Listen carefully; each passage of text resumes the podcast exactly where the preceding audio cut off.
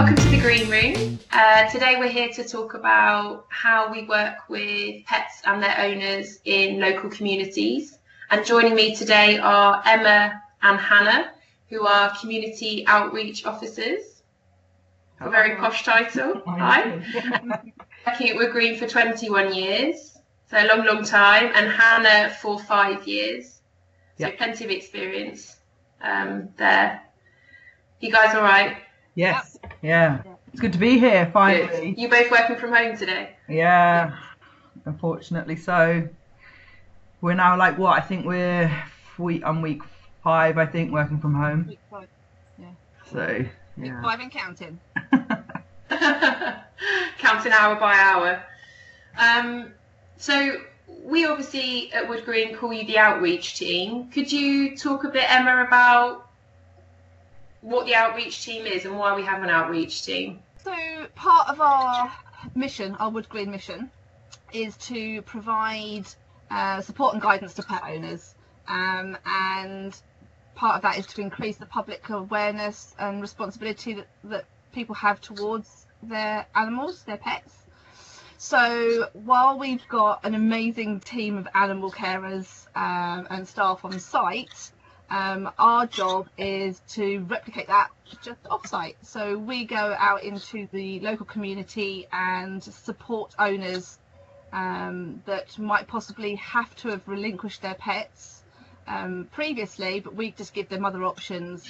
Um, so that in the long run, we're helping them to fulfil their relationship and their needs with their animals. So, what is it you aim to achieve, Hannah, from the outreach team? Yeah. I mean, it's it, it's mostly just about empowering pet owners, to be honest. So so oftentimes when we'll get a call, um, it's because someone's potentially had a long-standing problem in the home with their pet. There's potentially a little bit of a relationship breakdown.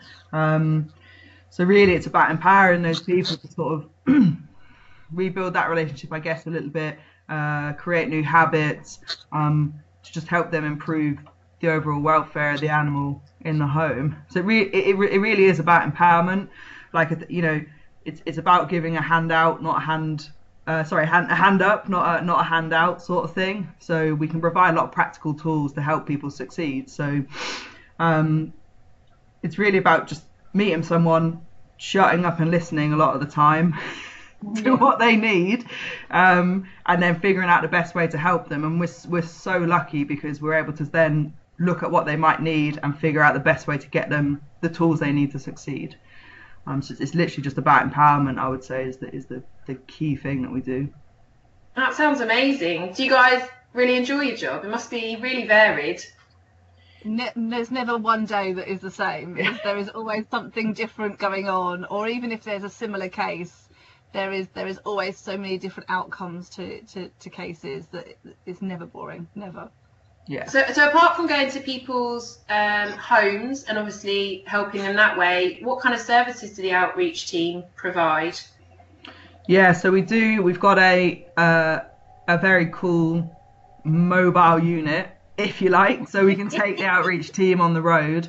Um, so we'll do a lot of work. It, it essentially means we can go straight out to communities and do a lot of work in, in one go. So doing home visits is great because it's you know it's it's it's one on one and it's it's comfortable in somebody's home. Um, but actually sometimes that's not practical. So we can take the van. It's it's its own little contained unit um, stuff it full of all the things we would take to a home visit, and then we can just literally rock up in a community and, and see lots of pets in one go. And we do sort of they're called health and well-being sessions. So it's that same thing again. You you got animals and pet owners coming into the van. They might tell us what, what, what issue they're having, or just ask us to check over the pet. Um, we can sort of do a health check and see if there's anything that, that needs to maybe go and get looked at by a vet. Um, so it's about that physical well-being, but also the mental well-being as well. So we'll do a lot of chats about behaviour stuff, people coming in for, for things like pulling on the lead. Um, nail clipping is a big one, isn't it, Em? Yeah, Love doing the nail clip because people are still really worried by it, and you know you have one bad experience with a nail clip, and then they never want to clip their animal's nails again. So we do do quite a lot of work around that. Okay. I want to know more about this fan. Does it have a name? Yeah. Yeah. Yes. yes, we call we call him Dennis because Dennis. Okay. Dennis, yeah. Uh, Dennis is is with us because of a an amazing um, gentleman called Dennis, who uh, donated the money in order to facilitate him. So it, it was a it's part of one of my projects was to design him uh, with uh, Louise and uh, get him up and running. And yeah, he's, he's a little bit of little bit of my speciality, my baby. He- he's like a long. It's a, it's because for you, um, um, I've obviously I've only been with Outreach for three years now, but obviously for you, like back in the day, you were rocking Yeah. up to like car parks and parks with gazebos in the wind. gazebos in the wind and having to pack the van up beforehand and then having to, two of us struggle to get a gazebo up while people are waiting for their animals to be their dogs to be microchipped and there's chaos all over the place and there's dogs shouting at each other and you just want to get up and running and getting going as quick as possible paperwork flying everywhere yeah, it was fun but now it's all contained and Very calm civilized. there's an in, there's an indoor, there's an outdoor. Nobody has to come into contact with anybody. There's no sweat from us as we're lo- loads of uh, sweat and pouring off of us from putting up the uh, gazebos. It's just lovely. And I love how you, I love how you say Yeah. back in the day, Hannah, like as if it was like the nineties or something. that's Hannah's. That's Hannah's go-to. Yeah, she but tries to have you feel been- really what are you old. like, back you in the just- day. You just That's because Hannah's about twelve. Oh, I'll take it. You know, that's fine. Just jealous. Back in the day. no, but Emma, you just celebrated your six-year Outreach anniversary, right? Like yeah, last was week. twenty second of April. Yeah, six years. So that was. So that is yeah. back in the day to me. It is back in the day. I mean, yeah, yeah I was definitely. in my Oh. early twenties then. Oh, I wish we had a cake for you, Emma. I know. Last year, I was it last year, maybe the year before. Donna from EVS actually drew me a beautiful little card um, with some Woodgreen stickers on to celebrate my um, my Woodgreen birthday. Because obviously, I think me and her are quite similar in our dedication to the cause. So I got a nice little, little nice little birthday Woodgreen birthday card. So Oh. obviously being being at, being at home in the home office didn't happen. No. I it's a non-essential trip, I'm afraid. So no, no birthday celebration cake for you. She is watering our plants though in the office, so I know that she would have uh, she would have given them an extra water to celebrate. No. Um. So you've obviously got this van, Dennis. Yes, Dennis the Menace that you go out in, and you can. You mentioned microchipping as one of the services that you offer, and and general health checks. Can you talk about some of the other stuff that you offer and behaviour advice? I mean, I've seen um, you rock up in places like Hinchingbrooke Park before, and you've got like paddling pools out and games for kids to get them involved in. Could you talk a bit about that? I mean, obviously you're trying to make it fun for people to engage with. yeah. What kind of things? From from our point of view, um, we we don't. So, so obviously the education team would specialise in the the school aspect of it. All of our all of our criteria comes under learning and and and um, getting that information out to the public, and we try and do it in a devious way as possible. So we would, like you say, have um, the pool paddling pool up the kids, and it'd be hook a duck, um, and the kids would then hook a duck, and they would have to answer a pet-related question um, and get a fluffy bug or some such. Um, but it would be really helpful because it would be the parents there that were going, oh, it would be no, you need to say it's so and so, and the the kids would be no, no, it's not, it's not, and and the kids kids would say no, well, well okay, we'll do what mum and dad say, and, and they'd say what the parents had said, and it's actually wrong, and the kids would, would be right nine times out of ten.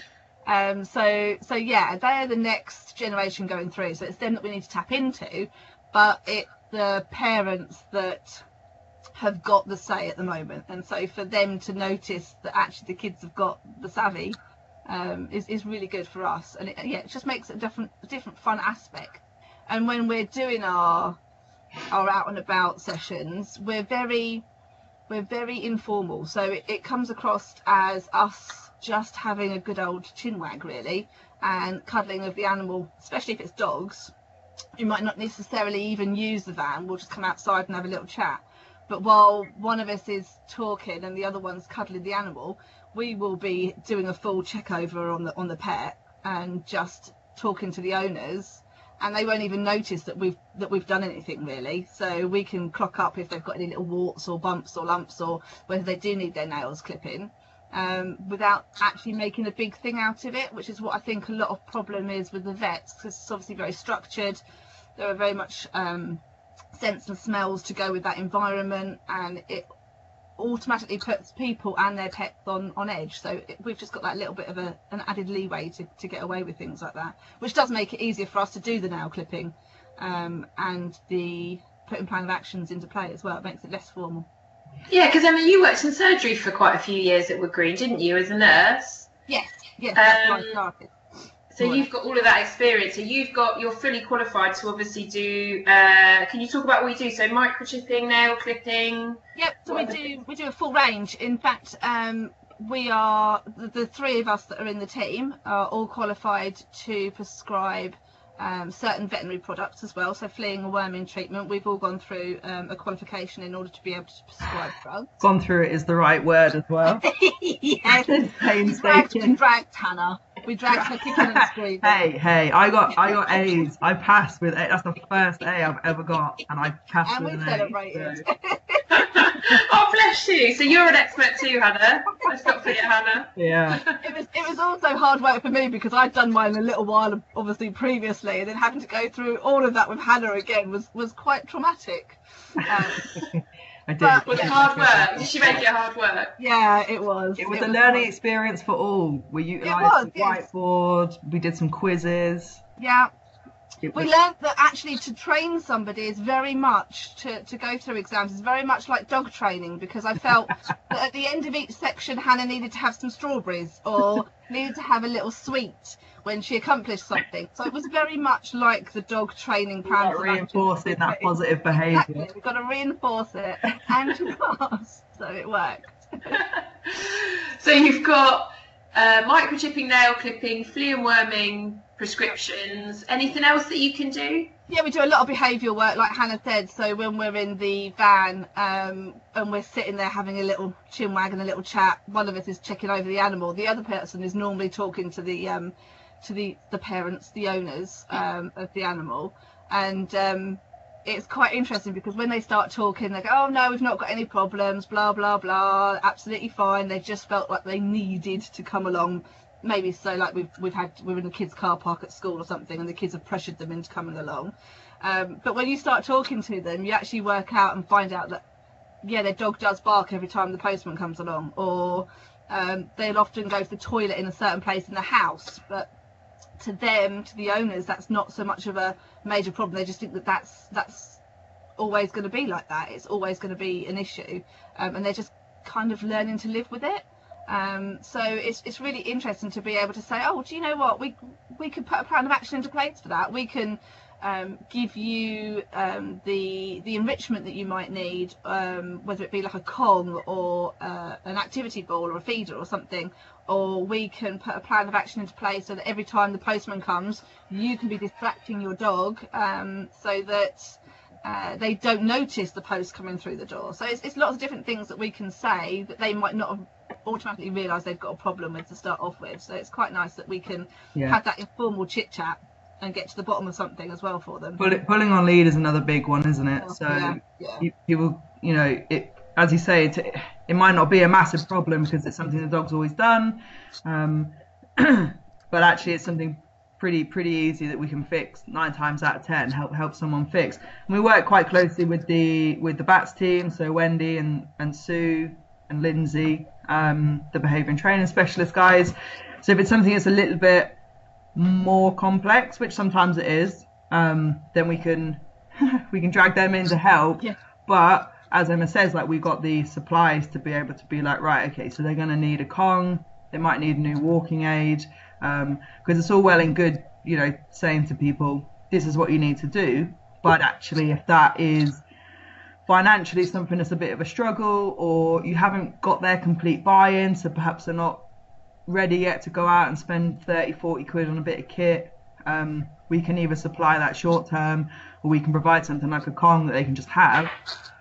And it, sometimes there's really small changes like that that just make a huge difference. You know, just start enrichment feeding your dog every day or your cat, and reduce that stalking behaviour if it's a cat, or just bouncing off the walls if it's a dog. Um, and Hannah, you briefly talked about the sort of financial aid that we can give people um, through outreach. Can you talk a bit more about that and how we can help people financially? How do they qualify for that? So, we a couple of different ways to be honest. So, a lot of the ways that we will have people reach out to us is through um, other you know support services. So it'll be things like maybe the citizens advice bureau. We work very closely with the trussell trust which is the you know the largest sort of food bank provider in the country. Um, we work very closely with a lot of vets a lot of housing associations and things like that. So actually these you know these people are most qualified to to to, to signpost to our services.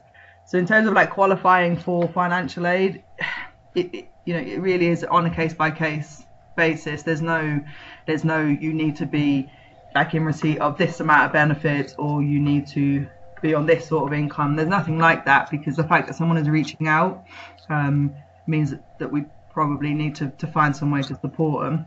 But yeah, often what we'll do is uh, when, when you're dealing with a case and finances is, is, is an issue across the board, it's really about putting a little bit of a package of support together.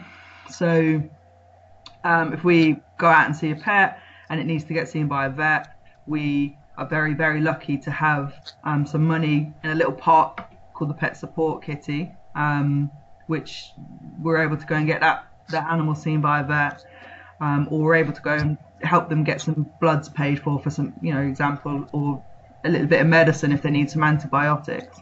Um, so it really is about sort of short-term support with, with an ongoing medical issue, and sometimes it's it's stuff like paying towards the cost of an x-ray. So it might not be helping them conclude a problem but it's helping someone get to the point where they have a really clear picture of what direction they need to take.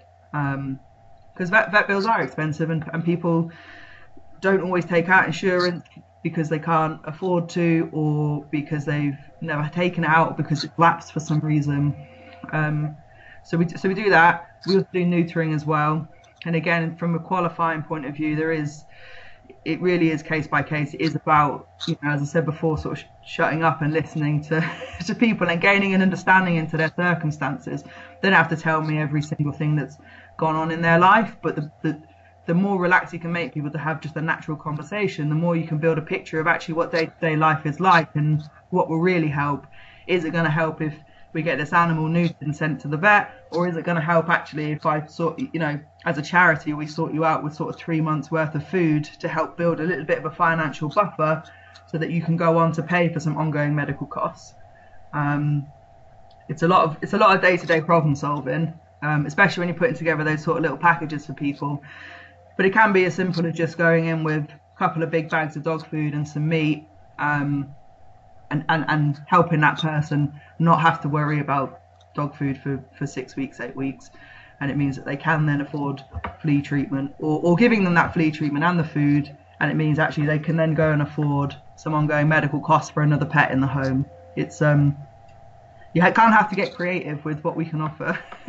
yeah, I mean, the, I mean, this is the difference for some people about whether the dog's going to stay in their home or whether they're going to have to relinquish yeah. the dog for rehoming, either with us or yeah another organisation or online. So you really are helping keep these pets with their owners, which ultimately is what we want to do if it is appropriate to do that. I mean, you guys must see some really sad, sad cases in your line of work. Um, I mean, without being too morbid, can you think of any that have really sort of touched you, have really sort of affected you oh, in the last few years you've worked in outreach? I think from from my point of view, there has been a lot of um, misunderstanding and I think, I think people's options haven't really been relayed from like vet practices and things like that. So the one that really sticks into my head, although I didn't have much to do with it apart from deciphering what what needed to be done from a veterinary point of view, um, the owner had actually come in and said, "Look, I can't. I'm going to have to have my cat put to sleep, or I'm going to have to. I'm going to have to do something about it. It's been in a road traffic accident, um, and its leg was really bad." Um, and he said, I, I can't afford the several grand that it's going to cost to pin and plate this leg. Um, I, I just can't afford to have it done. So it was either sign it over to us so that we would do it, or it was put the two-year-old cat to sleep. Um, and so um, I kind of said, well, let's have a look at some X-rays, and we got the guys to get the X-rays over to us. Um, and where the breaks and that were, we got the surgery team involved, um, and we actually worked out that just amputating that that leg, um, which halved over half the bill, um, would actually be far more beneficial than putting pins and plates in. But at the time, that wasn't an option that their vets had suggested, um, and we were able to support along with the RSPCA as well, and I believe maybe even Cats Protection um, had, had put some money in. Um, and between all of us working together and the owner being able to put a little bit towards it as well, um, that leg was amputated in the end, and a two-year-old cat got to to live. Um, and the owner was so so pleased that that was another option that was open to him that hadn't been previously um, spoken about and, and, and investigated and and yeah so something like that where in respect we could have truly actually saved an, a young animal's life um, and it- stop it- it coming in ultimately like if it's yeah. not appropriate to to for an animal to leave that home like i don't know i feel without getting too heavy about it i feel like super strongly that no one in this country should be having to give up a pet from a good home because they're they're struggling short term to, to feed it or they're struggling short term with a with a medical bill it's just it I'm really proud that we're able. it's a service we're able to offer, and we're able to, to, to stop animals having to go through the system. Great though it is, the care the care guides and all the hard work we do, and the great homes we find for animals. If we can stop just a few of those animals coming in when they don't need to, um, I, I love it. It's, it's it, it honestly makes me super super proud that we're able to offer it as a charity because a lot of other people aren't in that position to be able to. I think from Yeah, it must give you a lot of job satisfaction. yeah from a study point of view obviously we, we know we've got the figures that um, having animals does make a difference to our lives and, and for a lot of our clients and, and the community um, those pets are the reason for existing. That's the reason why they get up in the morning. That's the reason why they struggle on a day-to-day basis um, just to exist. And i think if, if you take that away from them then what what is the point for some people? And as as dire as that sounds it is the truth for so many different people um so be able to support people even if it's just in the short term um to have that pet wake up and snuggle in with them in the mornings or give him a sloppy kiss after dinner. It it just it just makes some people's lives that little bit more bearable